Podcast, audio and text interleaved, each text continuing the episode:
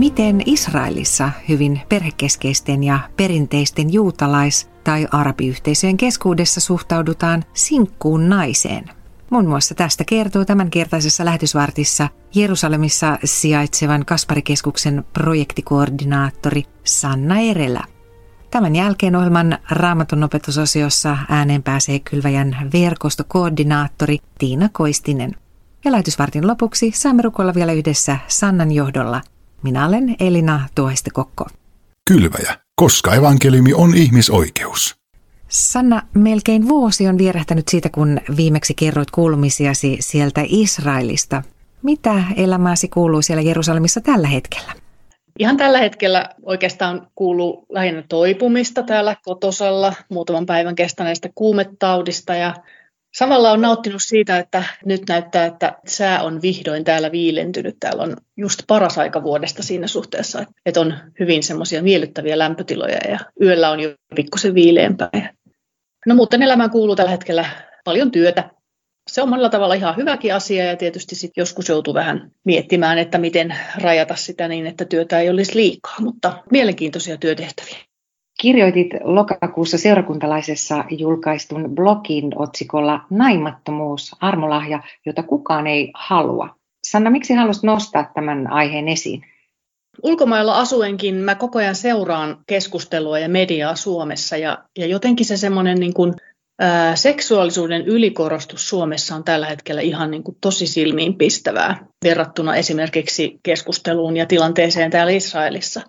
Suomessa puhutaan koko ajan seksuaalivähemmistöjen oikeuksista ja tämä sama keskustelu on myöskin tullut kirkkoon sisään jotenkin kun sitä seuraa, niin on tullut sellainen tunne, että semmoinen raamatullinen ihmiskäsitys ja, ja käsitys avioliitosta, niin että se on jotenkin ihan jo vanhanaikaista suorastaan.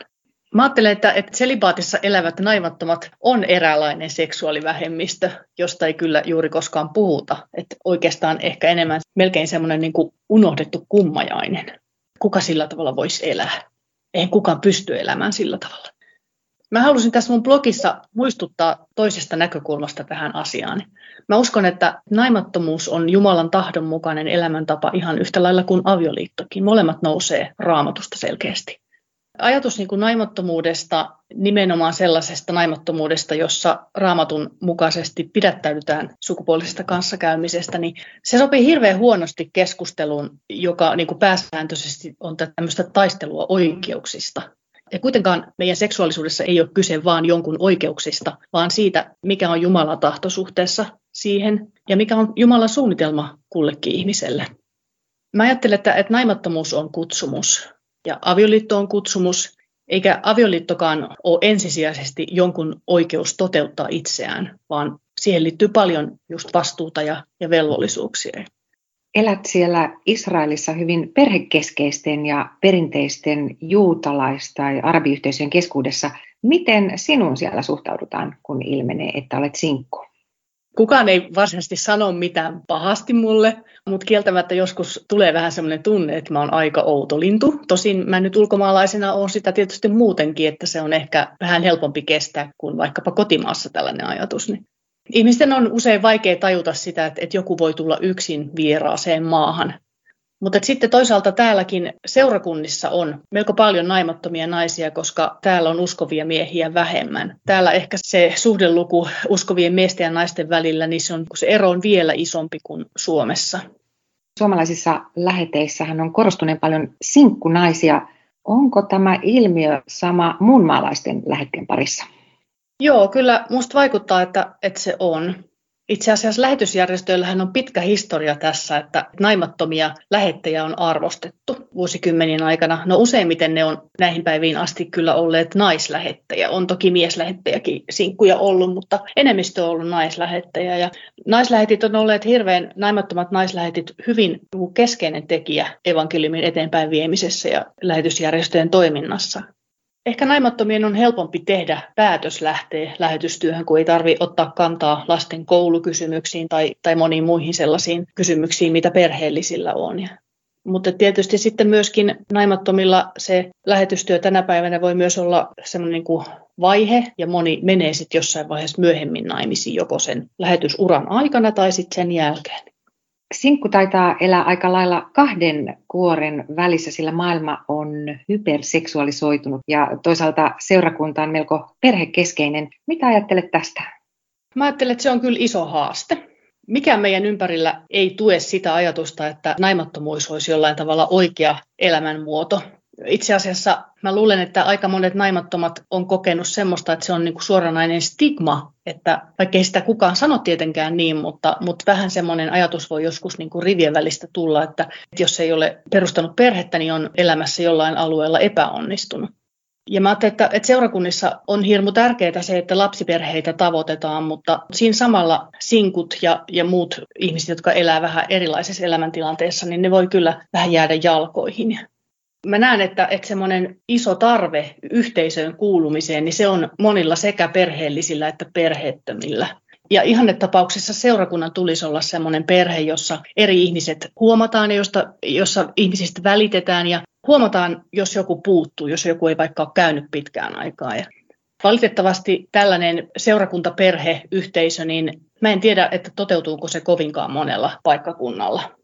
Toinen semmoinen armolahja, josta, jota haluaisin nostaa esiin naimattomuuden armolahjan lisäksi, niin on vieraanvaraisuuden armolahja. Se voi olla tietysti kellä vain, mutta, mutta ehkä se erityisesti voisi jotkut perheet tunnistaa, että olisiko heillä tällainen armolahja niin että heidän kodin ovet vois olla auki yksinäisille ja niille ihmisille, jotka kaipaa yhteyttä. Vieraanvaraisuuden armolahja ei tarkoita sitä, että, että aina pitäisi olla siistiä tai pitäisi olla seitsemän sorttia pöydässä, vaan enemmänkin se on semmoinen niin elämäntapa, joka voi parhaimmillaan lievittää yksinäisyyttä ja, ja synnyttää yhteyttä ja jopa levittää evankeliumia. Sanna, sinä elät antoisaa elämäsi edelleen sinkkuna, vaikka nuoren ajatus sinkkuudesta oli yksi pahimmista peloistasi. Miten sinä olet päässyt sinuiksi tämän asian kanssa? No, en väitä, että se olisi aina ollut helppoa ja, ja ettei vieläkin välillä tulisi huonoja hetkiä, varsinkin kun mä asun ulkomailla ja olen kaukana lapsuuden perheestäni ja, ja ystävistäni. Se on monella tavalla ollut pitkä prosessi jotenkin suostumista siihen Jumalan suunnitelmaan.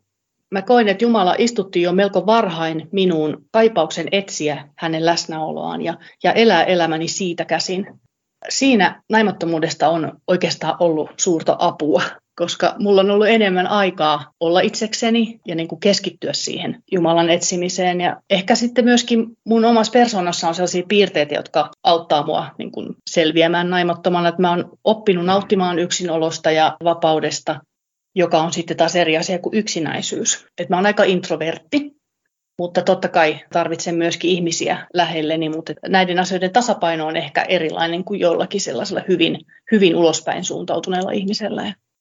Mä oon varmaan aina tai pitkään ollut vähän extreme jollakin lailla. Mä oon aina halunnut etsiä sitä jotakin Jumalan juttua mun elämässäni. Ja en osaa kuvitella, millaista mun elämä olisi avioliitossa ollut, mutta että ainakin tälleen naimattomana eläen, niin siihen on avautunut sellaisia ikkunoita, mitä ei olisi varmasti muuten ehkä voinut tapahtua. Jumala on laittanut mulle niin kuin jonkun sellaisen kutsumuksen sisään, jota ei ole välttämättä kauhean helppo edes määritellä sanoilla, mikä se on, mutta se on semmoinen, mikä kantaa eteenpäin. Mä en voi valita jotakin sellaista, mikä olisi ristiriidassa sen mun kutsumuksen tai sit sen kanssa, mitä mä ymmärrän, että Raamattu sanoo Jumalan mielenmukaisesta elämäntavasta. Tämä kutsumus on tuonut mun elämään paljon mielekkyyttä ja, ja siunausta ja sellaista tietynlaista niin kuin selkeyttä se, että jos lähtee kulkemaan omia teitänsä jonkun omien tarpeiden perässä, niin se johtaa sellaiseen niin kuin sumuun ja, ja sameisiin vesiin. Mutta että pyrkimys etsiä Jumalan tahtoa, niin se selkeyttää asioita monella lailla. Näin Jerusalemissa sijaitsevan Kasparikeskuksen projektikoordinaattori Sanna Erelä. Tilaa työntekijän kirjen, niin kuulet ajankohtaisia kuulumisia säännöllisesti sähköpostitse tai paperikirjeenä. Samalla voit tilata neljä kertaa vuodessa ilmestyvän maksuttoman Kylväjä-lehden. Lisätietoa löydät kotisivultamme osoitteesta kylvaja.fi. Ja nyt seuraavaksi Raamatun opetusosiossa äänen pääsee Kylväjän verkostokoordinaattori Tiina Koistinen. Kuka on sun mielestä Uuden testamentin merkittävin henkilö? Luultavasti vastaat, että Jeesus.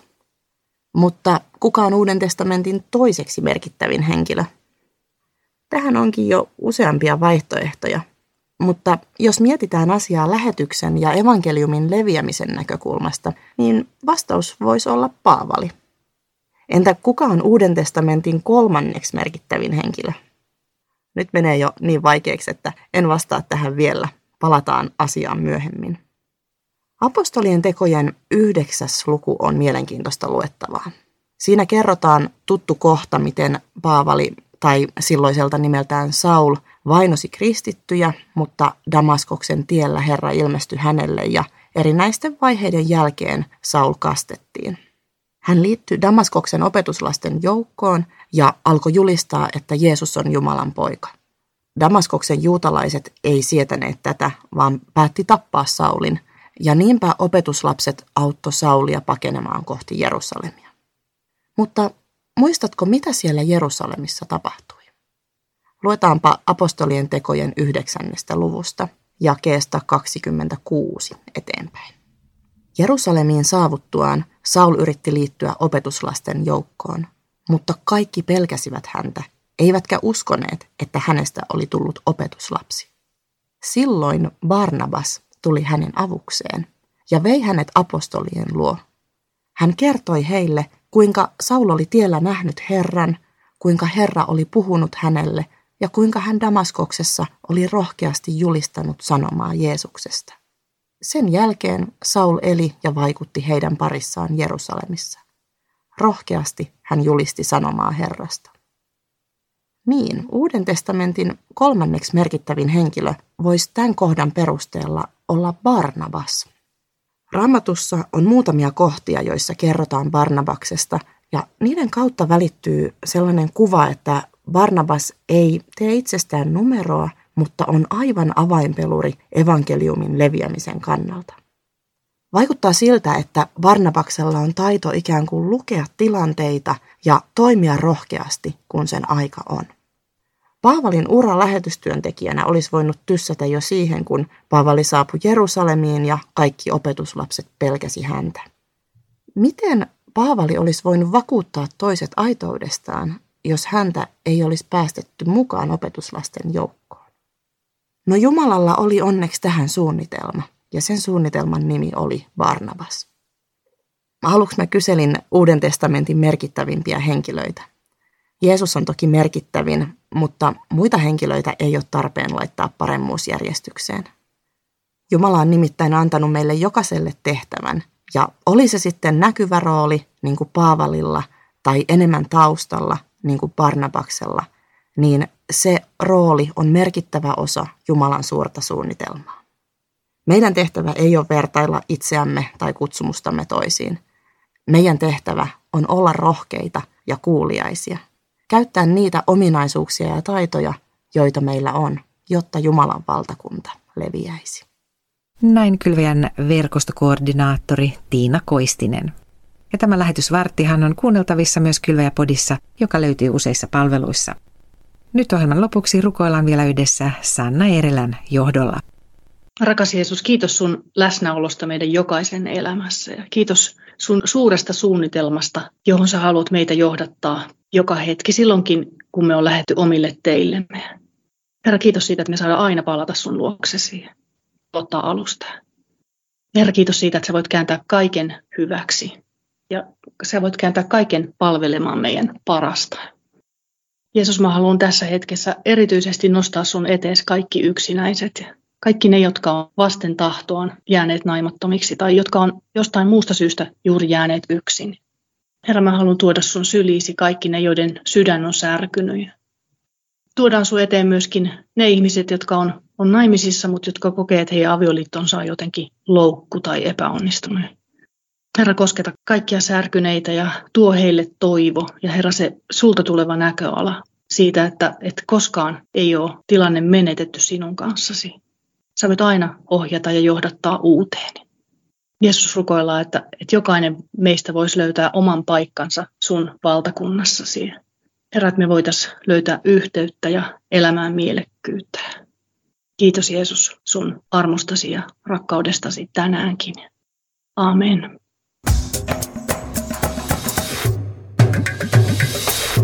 Kylvaja.fi